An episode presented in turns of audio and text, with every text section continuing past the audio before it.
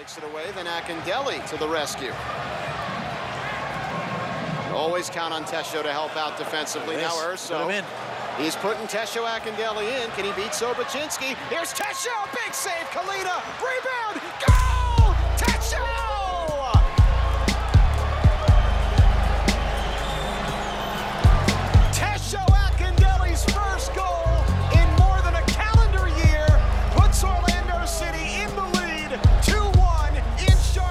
Hello, ladies and gentlemen. Welcome back to the Orlando Soccer Show, where today we're going to be talking about Orlando City Pride, OCB, UCF, Rollins, and the Central Florida Crusaders.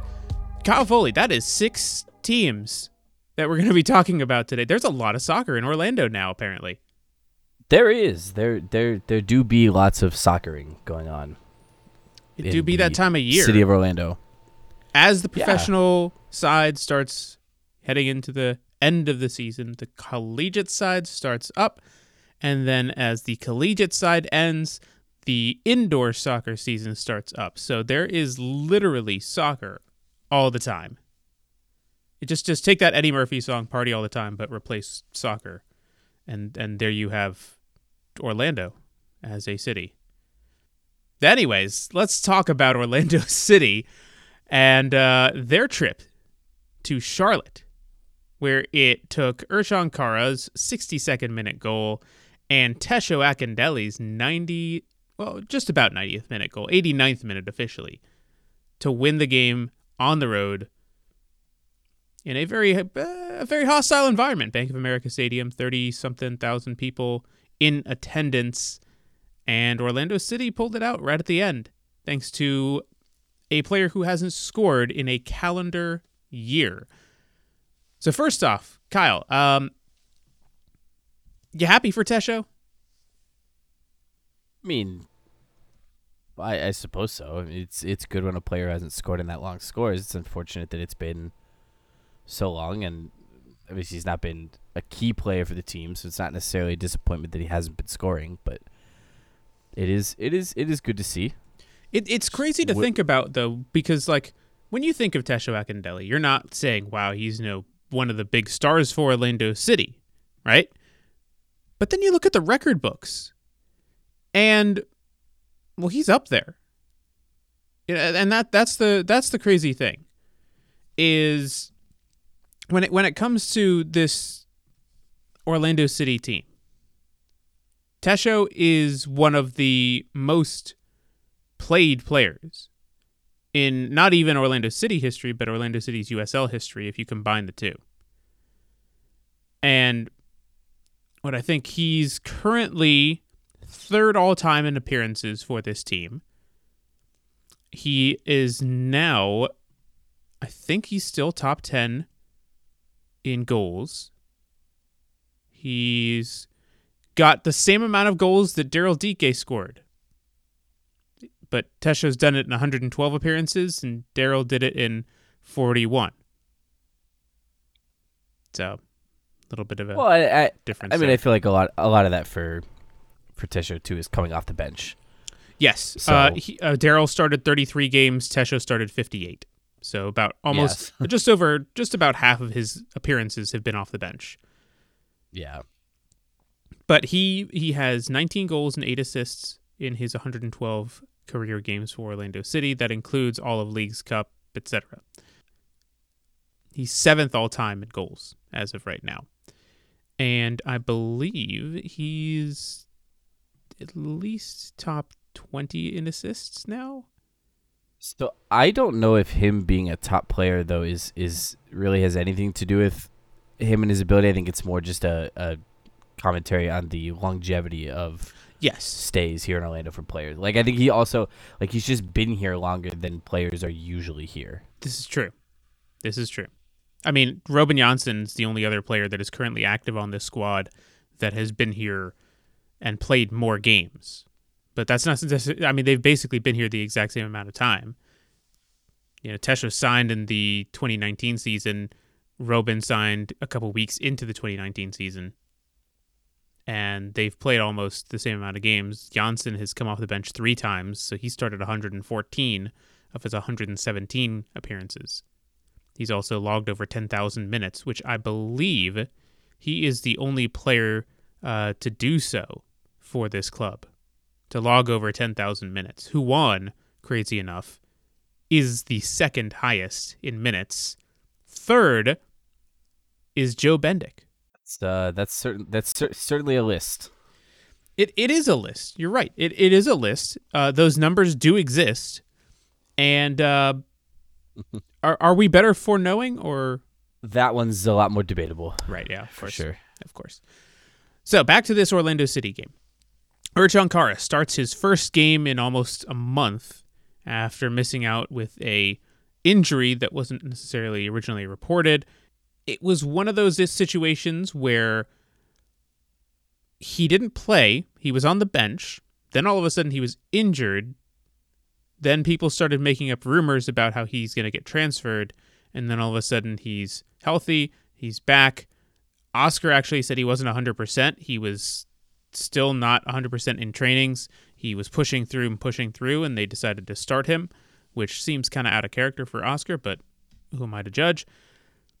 And Ercan scores great little combination play with uh, Junior Urso passing to Facundo Torres. Torres gets a nice little slip ball through the defense, and Kara makes a great run into the box. Charlotte's defense fell asleep on that, and Kara scores. It was one nothing. That was the first goal when Orlando scored in the 62nd minute.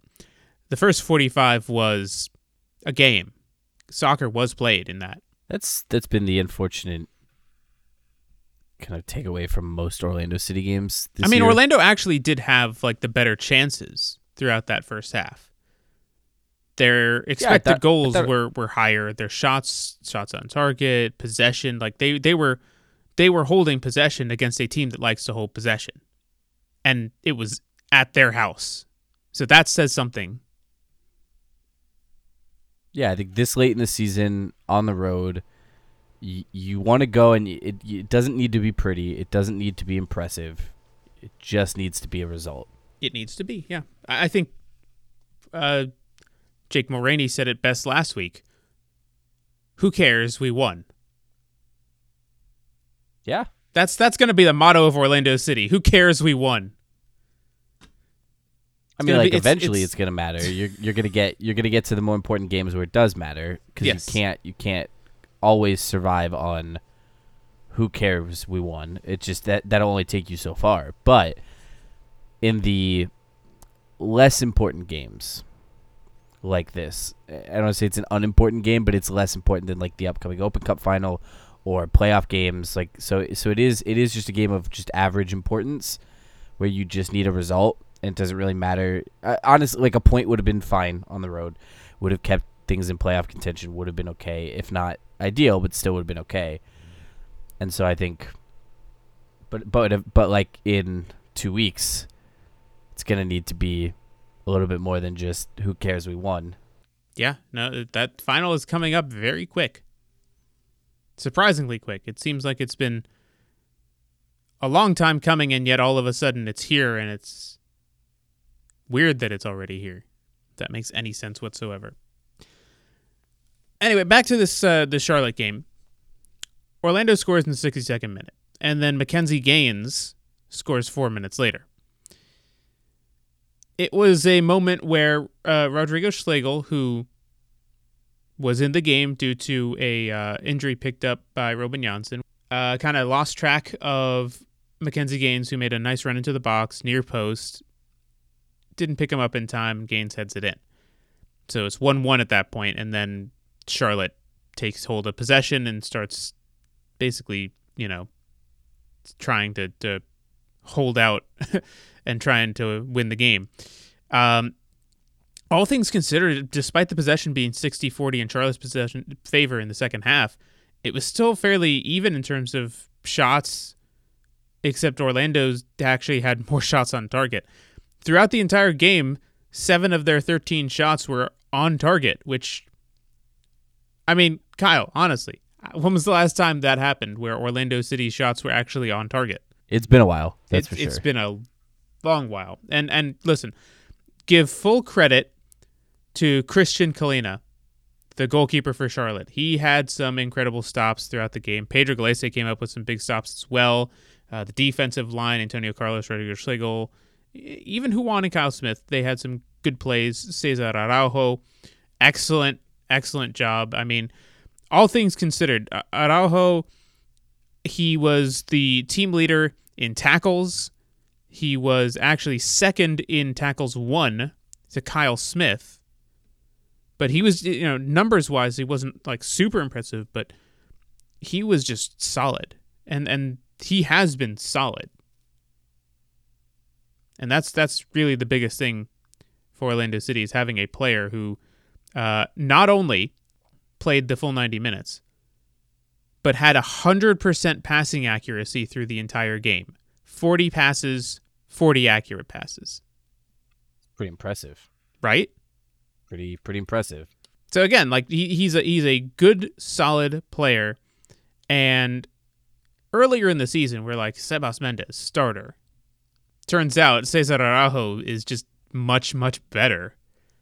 And it's crazy to think cuz like uh, what, a year or two ago this team was nothing without Sebas Mendez in the midfield holding having that like defensive midfielder basically sitting in front of the center backs to break up plays. And this 20 year old kid comes in and plays Sebas out of a position and out of a team. he's he's the other side of the country now. It's crazy. But that's just that's just how good Araujo has been this year. Um, and that got him on team of the week bench as well for his performance. So anyway, back to this game. All right, uh, Tesho Akindele comes in. They start bringing in some players. A lot of people, 78th minute, they see Tesho coming in. They're like, oh, God, here we go. And again, he hasn't scored in a year, so sure, understandable. But what Tesho does that is invaluable to this team, especially in late game situations, is pressing the back line and not allowing them to be comfortable. And he does a, a good, he's a solid player at doing the things that need to be done. He's not going to be flashy. He's not going to single handedly go one on one against players. He just does what needs to be done. And teams need a player like that. Whether he scores or not is is indifferent of why Oscar Pareja continues to play him. Because he does what needs to be done. And sometimes that isn't scoring. People just assume he's a striker, he needs to score, but that's not always the case. And I think that, you know, he got his reward by scoring the game winner, but don't take away from all the other things that he has done for this team throughout the year that did go completely unnoticed. Speaking of going unnoticed, uh, Nico Gioacchini, the the play he made in the 89th minute to to help with that goal was actually uh, very heads up, and I don't know if he meant to do it or not. And by the play, I mean completely not playing the ball. As the ball was, he, Tesho actually started the play that led to his own goal, and he says he doesn't even remember doing it. When he knocks it back to Antonio Carlos, who, who boots it downfield, it's coming to Gioacchini. Instead of playing it, Gioacchini runs, lets it bounce to Urso, and then Junior drives towards the defense, plays that cutting ball in for Tesho, who gets the shot off. Kahlina makes the original save, and then Tesho finishes it off to win the game. Now, here's a fun stat for you, Kyle. Charlotte has conceded nine goals to opponents' substitutes in MLS this year. That's second most in the league, only to Sporting Kansas City. That is a that is a fun little fun little stat there. It is indeed. So uh, again, happy happy for Tesho. Good for him to to get that goal, but sometimes it's just a lot of what he doesn't do. You know, I'll go back to the the OCB game last week where he played and scored. He got minutes. He played 45 and and that seemed to help him. Just just sometimes it's just getting the minutes and seeing the ball go in the back of the net that just it helps your psyche. And we'll actually get into that whole premise with the pride because there is a player on the Pride that is in fact kind of living up to that. Oh. Yes. Well, the fact that the psychological idea of seeing the ball go in the back of the net But anyway, we'll, we'll, talk about that for the Pride. Now, Orlando City get to play this weekend against New York City FC at home. And guess what, Kyle? They're without their captain. He got a yellow card. He's now suspended. Mauricio Pereyra got a yellow card in the game uh, against Charlotte and it was suspended for the next game. And it wasn't necessarily a great challenge. It was an unnecessary challenge, but yeah, not great. Not great indeed. So I am I'm curious to see what Orlando City does against a top team in MLS right now. There's no ifs, ands, or buts about it. Despite their their last couple uh, games, NYCFC is still a top team. They are third as of right now in MLS. Orlando's fifth, but for how long, I don't know because every team behind them is within three points. Put it this way if Orlando lose and Cincinnati and New England win, Orlando's out of the playoffs. So what you tell me is Orlando need to win. Basically, they need to win the the rest of their games because it's just so close. And it's it's crazy to think about, but Orlando's game against Miami at the end of the season could come down to see who makes the playoffs. Yeah. That is that is just really wild.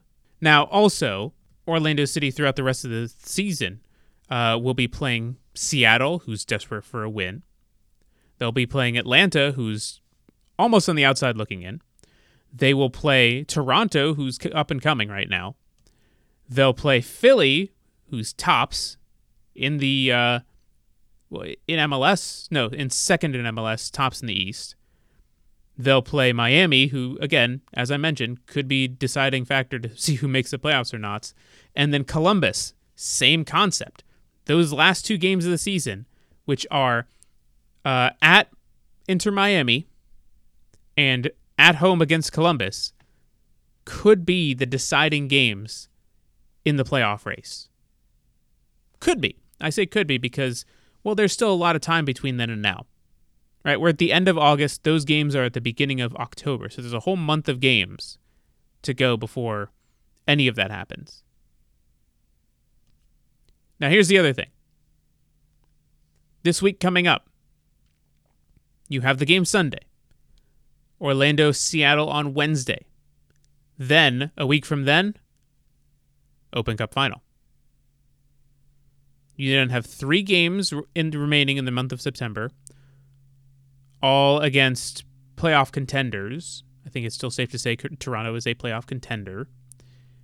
Then October, same thing, playoff contenders. Nobody's out of it. Because right now, Toronto's six points back of Orlando. That's two wins. Atlanta's six points back of Orlando. The only team that's out of it in the Eastern Conference is DC. It's going to be a tight race to end the season. Oh, yeah. Parity. Which is always enjoyable. It's all about the parity. We, we do love a good parody here at the Orlando Soccer it's Show. All, it's all about the parody and DC. Yeah. Well, and then the Western Conference, it's all about parity, DC, and then Houston, Kansas City, and San Jose. Although, no, they're not really out of it either. What's crazy is Kansas City, bottom of the uh, Western Conference. They win three games and a couple teams above them lose, they could be right back in it. God, what a what a league this is. What a league indeed. All right. Any other final thoughts on Orlando City before we move on? We're trying to keep every team about 20 minutes talking so that we can actually get through it all. No, I think I'm good. Perfect. All right. Time for Pride. The Orlando Pride went to, well, they played Gotham, but they went to Subaru Park in Chester, Pennsylvania to play their game because of a deal that they had anyways, Gotham was being Gotham's home arena was being used, and so Subaru Park was the closest option. Plus, they've played there before. So, first 45 minutes, kind of same thing. Honestly, Orlando didn't look bad. They they either team looked like they could score. I'll put it that way. Both teams had equal opportunities in that first half. Orlando just had more of them. Uh, and again, Erin McLeod came up with some big saves. That's the first half. Second half, Celia, in kind of a broken play, scores the opening goal. Ball gets whipped in by Kerry Abello. Finds the back post header of Celia. She heads it down.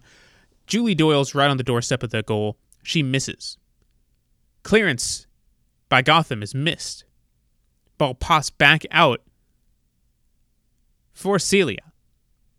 She hits it towards goal. It actually takes a massive deflection off of Erica Tymrak's butt and goes in the back of the net. But the goal was credited to Celia and still is, even though it was, I would say, very clearly Erica's goal.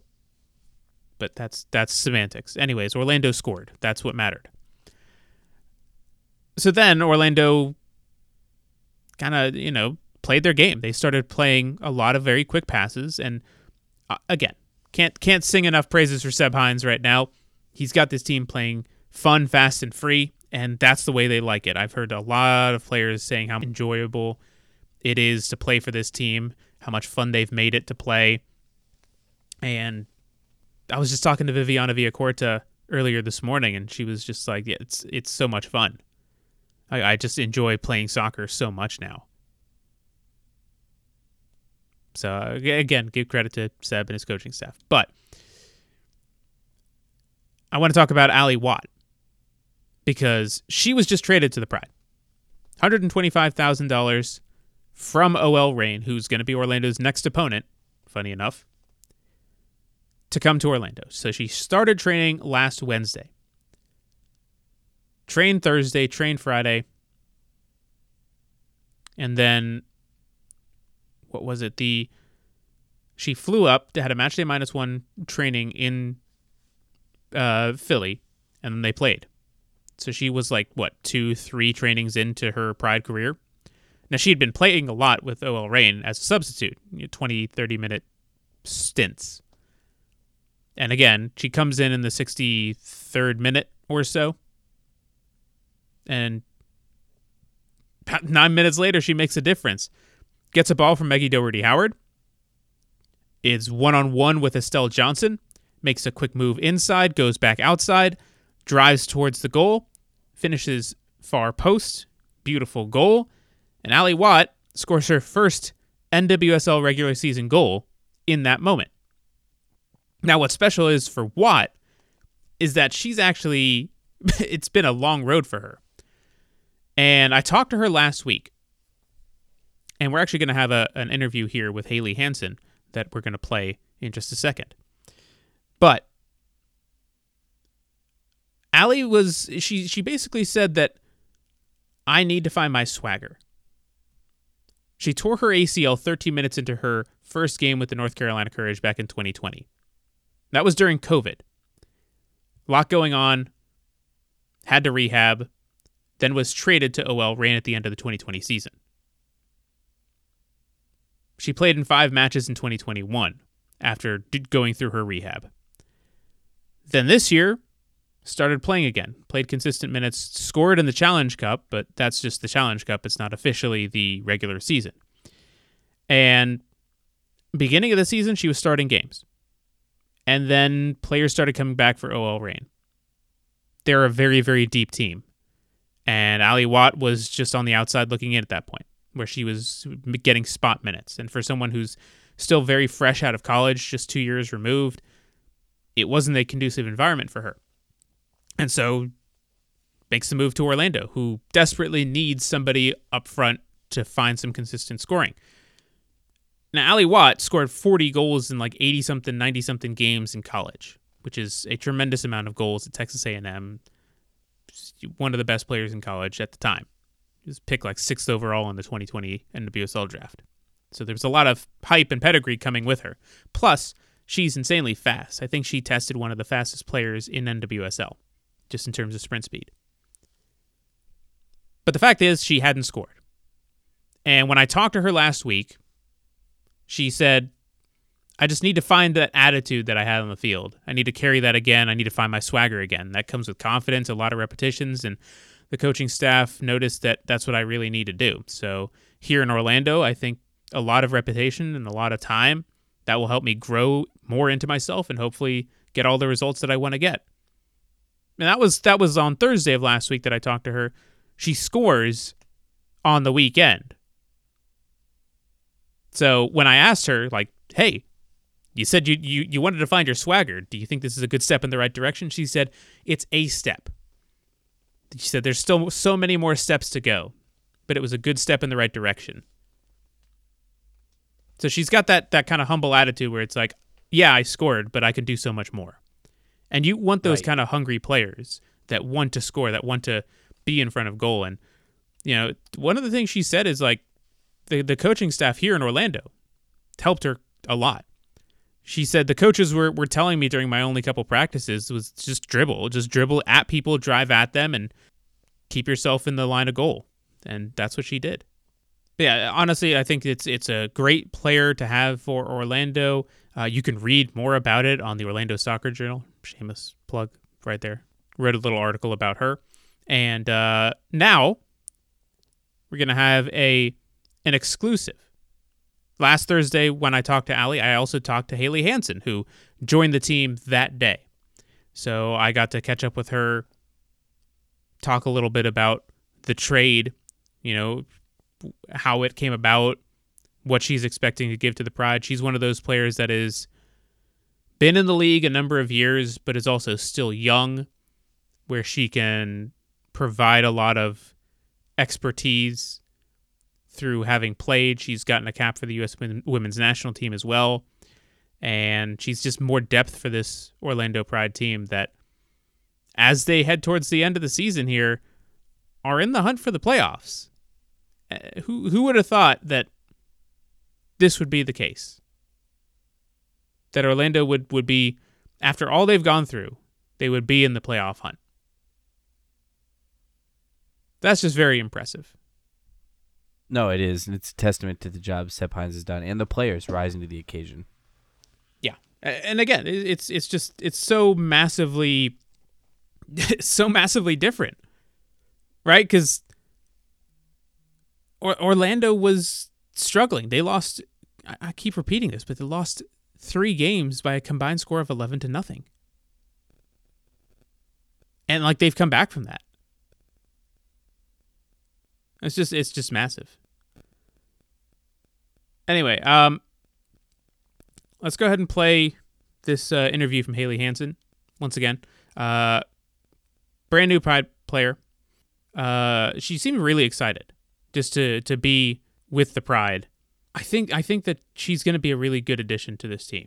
So here we go. Here is my interview with uh, the newest Pride player, Haley Hanson. First off, welcome to Orlando. Thank you. Um, was this a big surprise for you?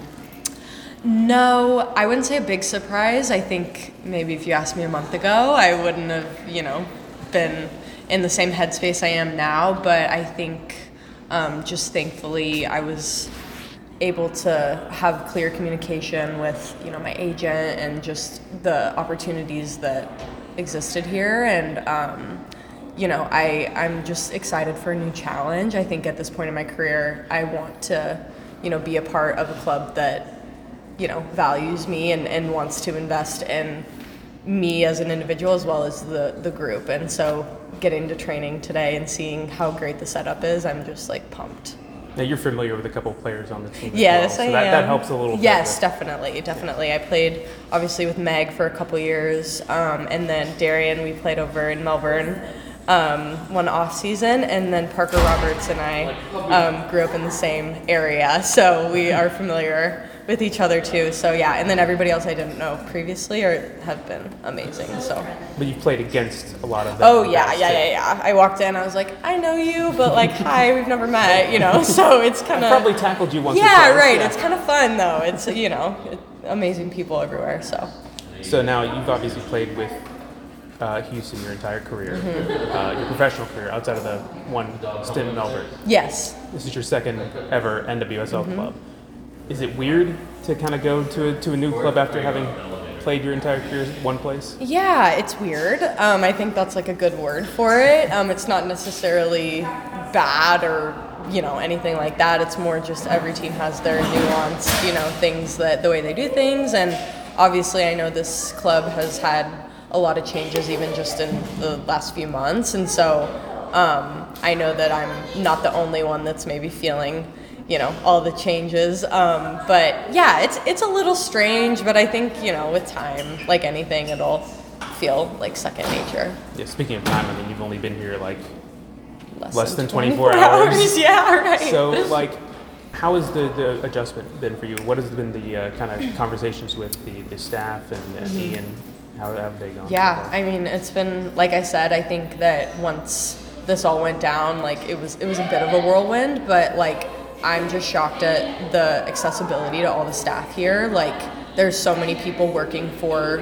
us and for the entire group and so it's been awesome to already get to know people. And yeah ian has been super great just with you know communication and same with seb and giles and um, the whole coaching staff. So i'm just feeling like it's i'm just so happy with my decision to make this change and i know it's yeah less than 24 hours but i'm i'm just like stoked. I i don't have any like nerves which is weird. Like i'm just i feel very at peace with um, being here which is exciting so. So uh, this is obviously a very young team. A lot of inexperienced you know, guy, players that are coming in 1st second year. You're technically still young, even though you've been I in the league since 2018, and you, you kind of balance that that one side with the other. How do you kind of feel that you can kind of help with some of these players that are still getting their feet wet in the professional mm. game, while also being that veteran presence that is needed within the team? Yeah, I mean, I think that that was such a big appeal for me because I think getting drafted to Houston and like being there the whole time, it's like sometimes you feel like you're still viewed as that like rookie player. And I just, I'm excited to, yeah, bring the experience that I've had thus far and, you know, be able to hopefully bring some wisdom to the younger players and not make them feel like they are you know rookies it's like we're all equals like we're all out here like competing and i i think that that's like super important to reiterate that there's no you know just egos or anything like that like i'm just excited to be a part of a group that like just holds the standard and what you do on the pitch is like what matters so yeah Speaking of- it's exciting Speaking of on the pitch, what's what's your preferred position? Because I know you played right back, you played right mid. Like, what mm-hmm. what do you want to play? Yeah, I mean, I I feel comfortable at right fullback, but I know that like I've I've had stints, you know, at outside of a three back. I've had stints at wing back, so like I I'm excited just to hopefully get to do a lot of different things. Like I, I think my versatility is um, something that's you know hopefully valued and like seen and and I think that there's a lot of possibilities with the group that we have here to keep it interesting. So yeah. So yeah, that is uh, Haley Hanson, newest Pride defender. Exciting times. All right, Kyle. Let's move on to Orlando City B. So they played against the Columbus Crew 2, who are the league leaders in MLS Next Pro. Currently have the top goal scorer in in MLS Next Pro as well, Jacen Russell-Rowe. Orlando held their own after actually leading at a point. They they were they were down one nothing very early on after conceding a penalty, thanks to Thomas Williams. Orlando battled back, scored thanks to Moises Tablante in the 18th minute, then got a penalty of their own in 24th minute, and Nasir Acosta scored to make it 2-1. So Orlando was actually leading the league leaders for all, the most of the first half into the second half. And then 75th minute they concede it goes 2-2. And then things get a bit crazy. As the game progresses on in the 85th minute, Ethan Subachan for Orlando uh, gets a red card. Then things pop off again. Moises Tablante goes in for a bad challenge. uh, straight red. So Orlando's down to two players, down two players as the game ends. It finishes 2 2. Orlando held, holds on after six minutes of stoppage time to get the point, and then it goes to penalties. And then the penalty shootout goes really weird. First penalty from Columbus, missed straight over top. Then Nick Taylor for Orlando steps up, missed straight over top. And then things kind of calm down. Jacen Russell-Rowe scores. Uh, Ignacio Galvan for Orlando has his penalty saved. Then three straight goals from Columbus, Orlando, and Columbus. And then Eric Ganaira, penalty missed, game over.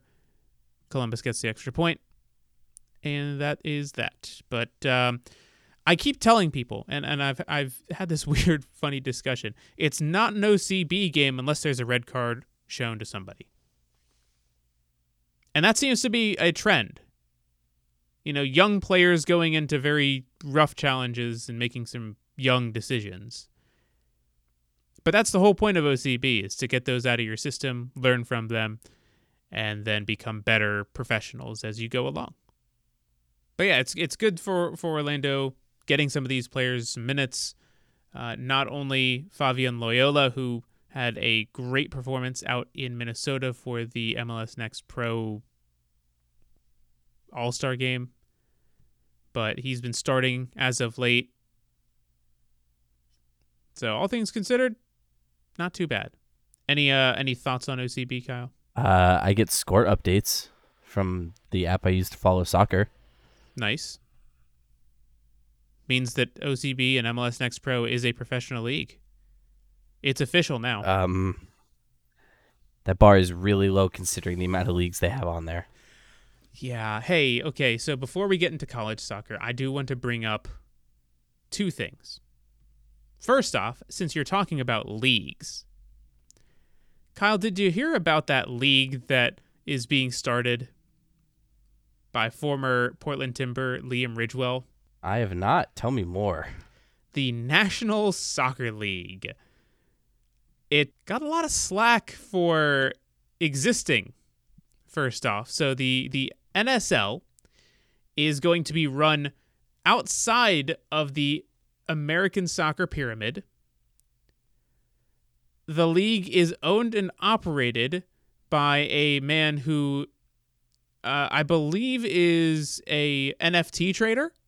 They have a number of different people involved, but it just doesn't seem real. Like a lot of people were going through all of the information. The the league put out a video that just seems like it's it's a computer reading off different like talking points and there's there's a part in the in the press release that reads this season runs from February to September with each team playing a minimum 10 game regular season. So it's 5 home, 5 away, right? And that's over the course of 8 months. Doesn't seem like a lot. Then uh, there's a quote in here. The league was founded by International Soccer Experts Football People Group in 2022. Does doesn't read like like words. I mean, did you expect it to? Yeah, I kind of did. oh, I I was expecting this to be a disaster. It's it doesn't seem great. Uh, the owner, Scott Matchmaker Michaels, uh, was on Twitter when the uh, announcements were made. Started responding to people, then started getting a lot of backlash for it, made his uh, Twitter account private and started blocking everybody, which is just how you want to start a league, right? Yeah, that's always a good sign. Mm-hmm. Mm-hmm. Yeah.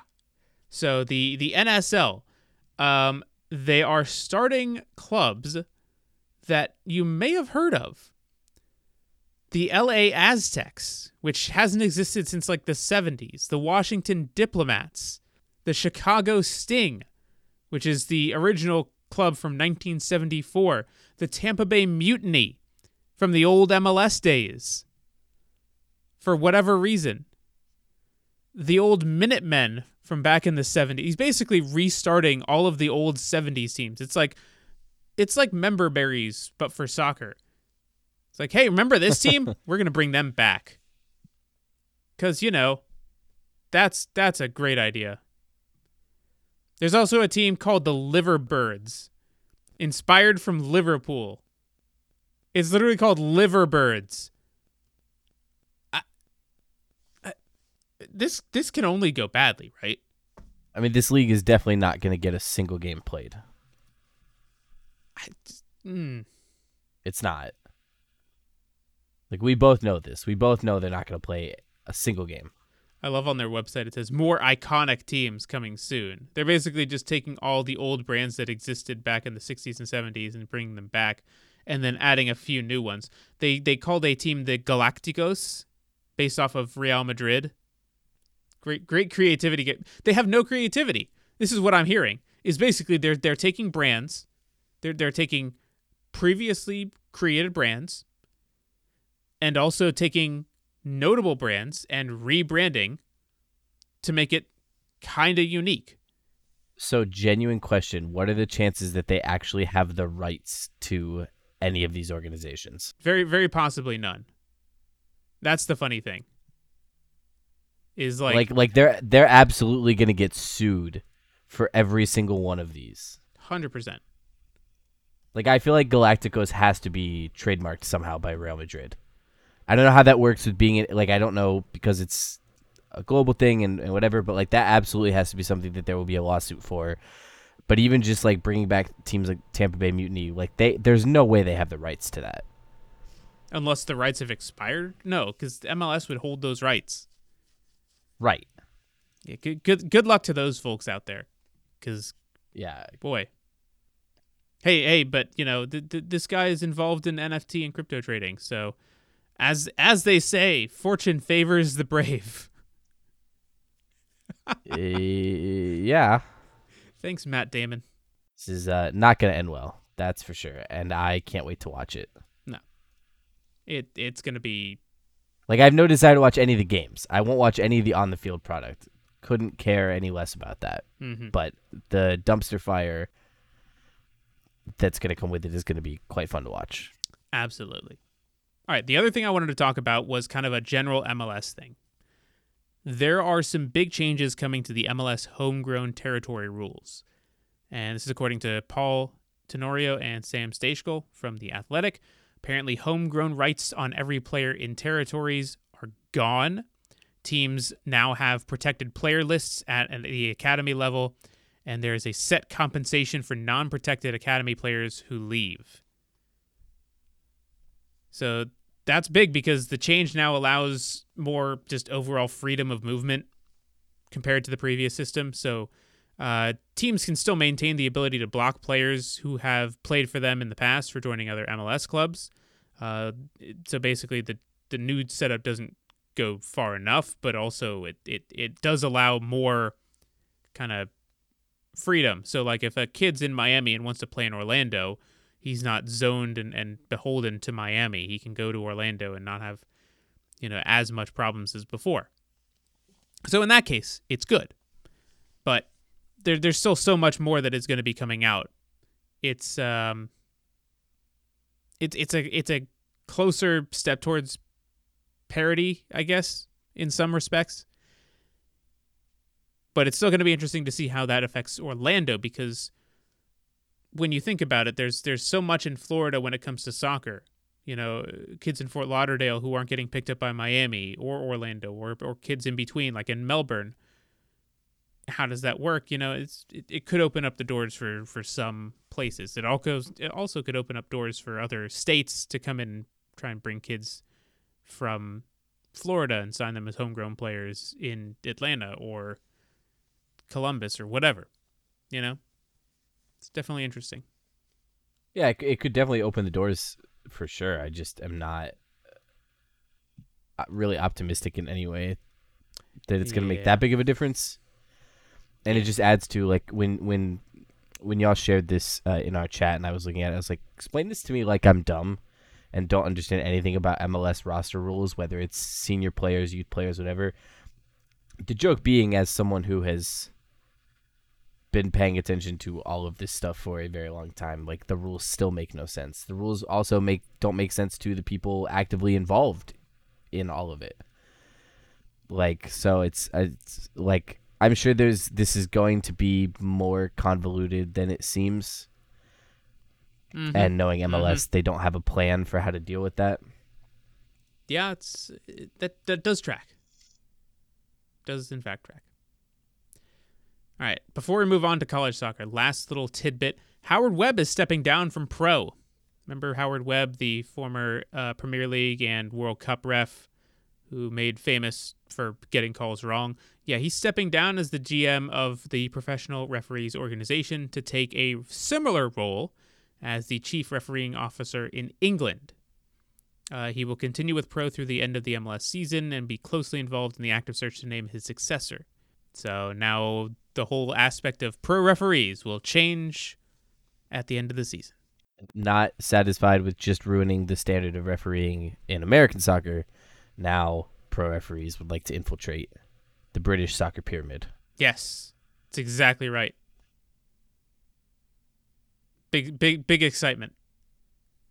Sure, I'm sure all of the, all of the English fans are just really happy that that's that's happening. Yeah. All right. I don't think they know. I don't think they're aware. Uh, soon they will be. Soon, yes, they absolutely they will be. be. I wonder what he'll start saying about Pro after leaving Pro. Oh god, I hope he leaves and like there's just so much behind the scenes like crap. Like I want to find out that there's like a bunch of messages behind the scenes where like they admitted all these calls were wrong, but then we're just like, "LOL, we're not changing."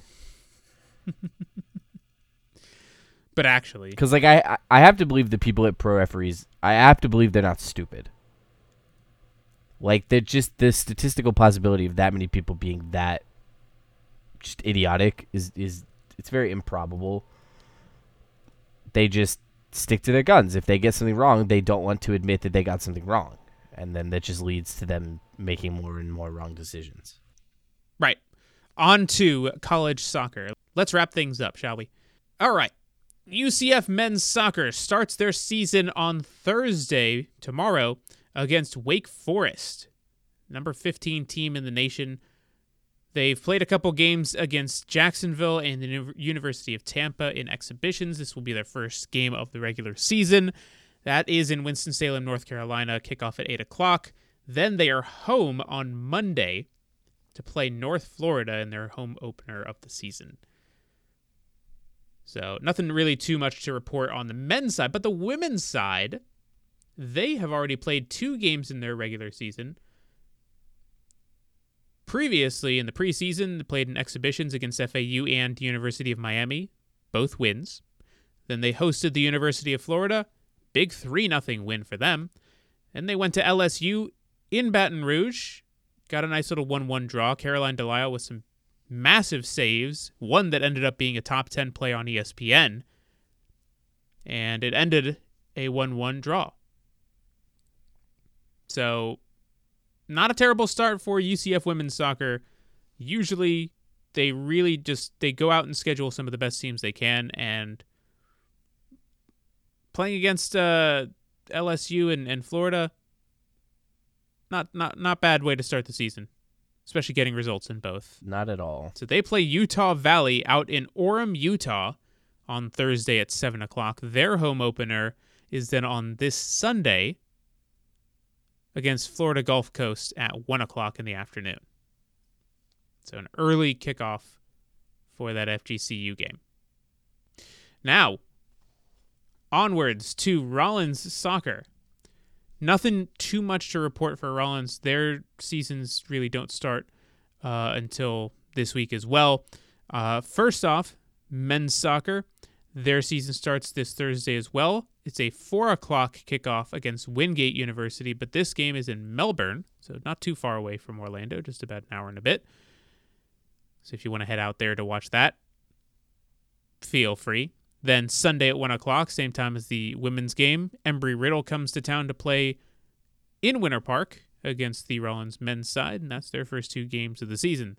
Rollins women, on the other hand, They start their season on Thursday as well. That game, 7 o'clock. This game in Winter Park, where they will be playing the University of Findlay. And then on Saturday at 10 a.m., they're playing Ashland University, who received votes in the top 25. So that's that's it. This weekend starts all of college soccer basically, except UCF women who have already started. And that is it for uh, college soccer. Now, the last thing before we get into our weird news and red cards and such the Central Florida Crusaders. So, we haven't talked about them since they signed their first four players, which included Will Johnson. Well, they've signed their first women's player. The Central Florida Crusaders have signed former UCF forward Yvonne George, who now goes by Yvonne Hayes, as the first player in Crusaders history. Now, Yvonne played from UCF uh, from 2006 to 2009. She's from Winter Springs. She is an Orlando local, has born, raised, went to school here, everything. Scored 16 goals in her tenure with the Knights. She was actually a Conference USA second team player in her sophomore season, as well as an All Southeast second teamer. Uh, led the team in assists her junior year, scored 16 goals, 16 assists in 74 career games with the Knights. So, not a bad way to start things for this Crusaders team that's going to be playing at UCF. You know, Miguel Gallardo, current Pride assistant and current Orlando City broadcaster, actually plays against Yvonne in indoor, just kind of around the area. And he was he's very complimentary. He said he's he's she's really hard to play against. So could be fun. Could be a, a very fun time. So yeah, that that just became official a little bit ago, and good start to the season. There's there's some more signings coming, and they're interesting on the women's side. May or may not be associated with the Orlando Pride in some way, form, or another. And I'll leave it at that. A little tease for later. Okay, Kyle. It is that time of the show where we go ahead and wrap things up with our weird news red cards. So, what kind of weird news do you have for me this week? Well, not this maybe weird news, maybe not, but we have confirmation that no scientists at CERN are not opening a portal to hell. Hmm, I didn't know that was a thing at the at the expense of being lumped in with the people that believe in this conspiracy theory, that does make me feel like scientists are opening a portal to hell. But the in April, scientists at the European Organization for Nuclear Research, or CERN, restarted their particle accelerator, which had been on a three-year hiatus. The Large Hadron Collider. They'd done a bunch of repairs and upgrades. Um, but a Facebook post in July that showed a TikTok video. Right, this is the level of of high quality mm. journalism here. Shows a, a TikTok video of a, of a, woman who claims that certain scientists are using the machine to open a doorway for demons. Mm. If y'all don't know about CERN, it's a demonic slash evil machine that opens up portals to other dimensions, hell, other spiritual worlds, not heaven or bosom of Abraham. And it brings in demons, wicked spirits, high evil principalities, reads the caption of the post. Why does this sound uh, like this woman from the rehearsal? like the the the second episode of the rehearsal? it absolutely does. It also sounds like any one of a number of Republican congressional candidates.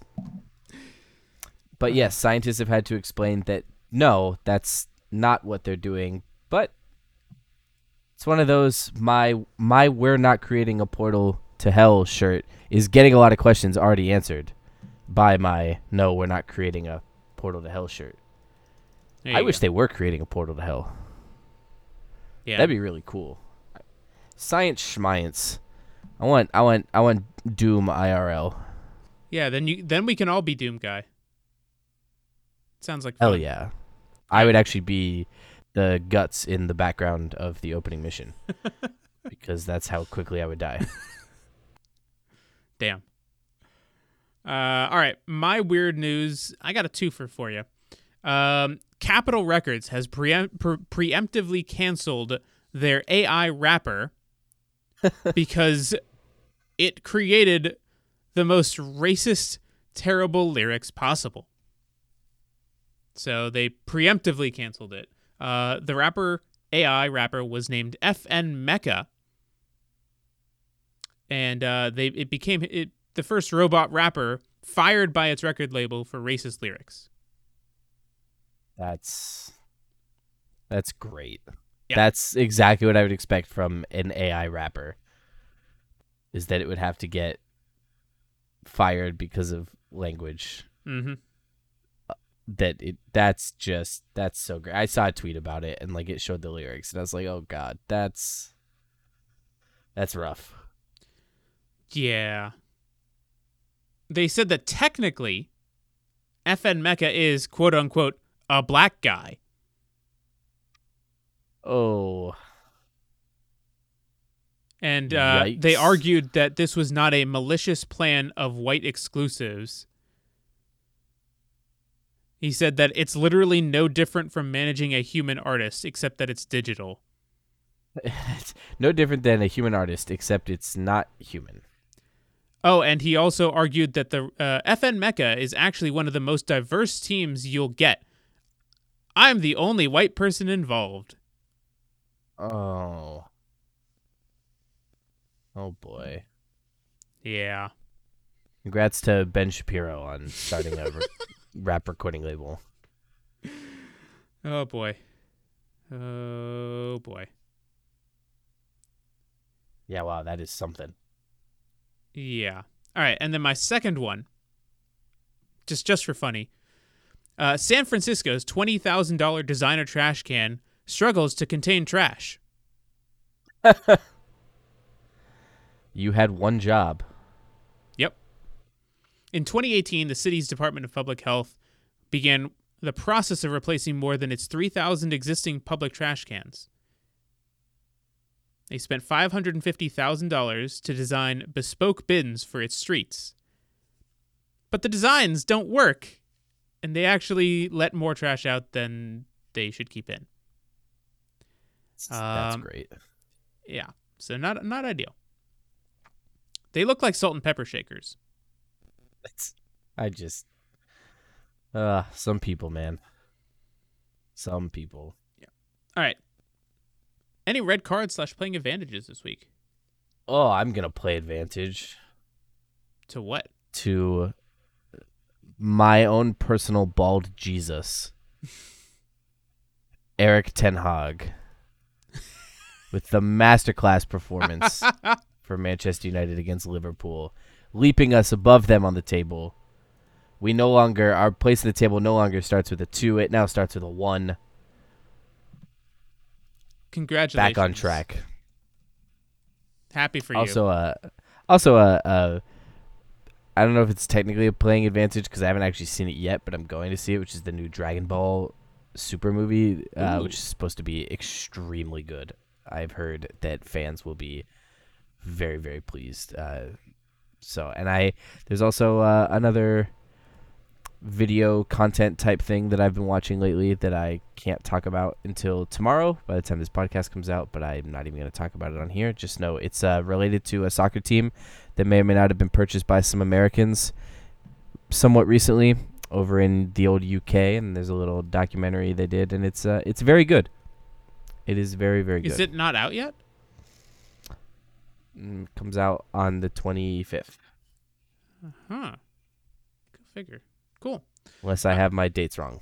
Maybe I have my dates wrong, but I don't think I do. Oh, I'm excited to see it. Uh, I'm going to go ahead and uh, I'm going to give uh, playing advantage as well to the rehearsal. I've just been watching that, and boy, uh, it's fucking insane. I, I, I truly believe Nathan Fielder should be getting an Academy Award and also be put in jail. It it, it certainly feels 100%. like there's there's a, a both should happen because of just like how insane all of it is.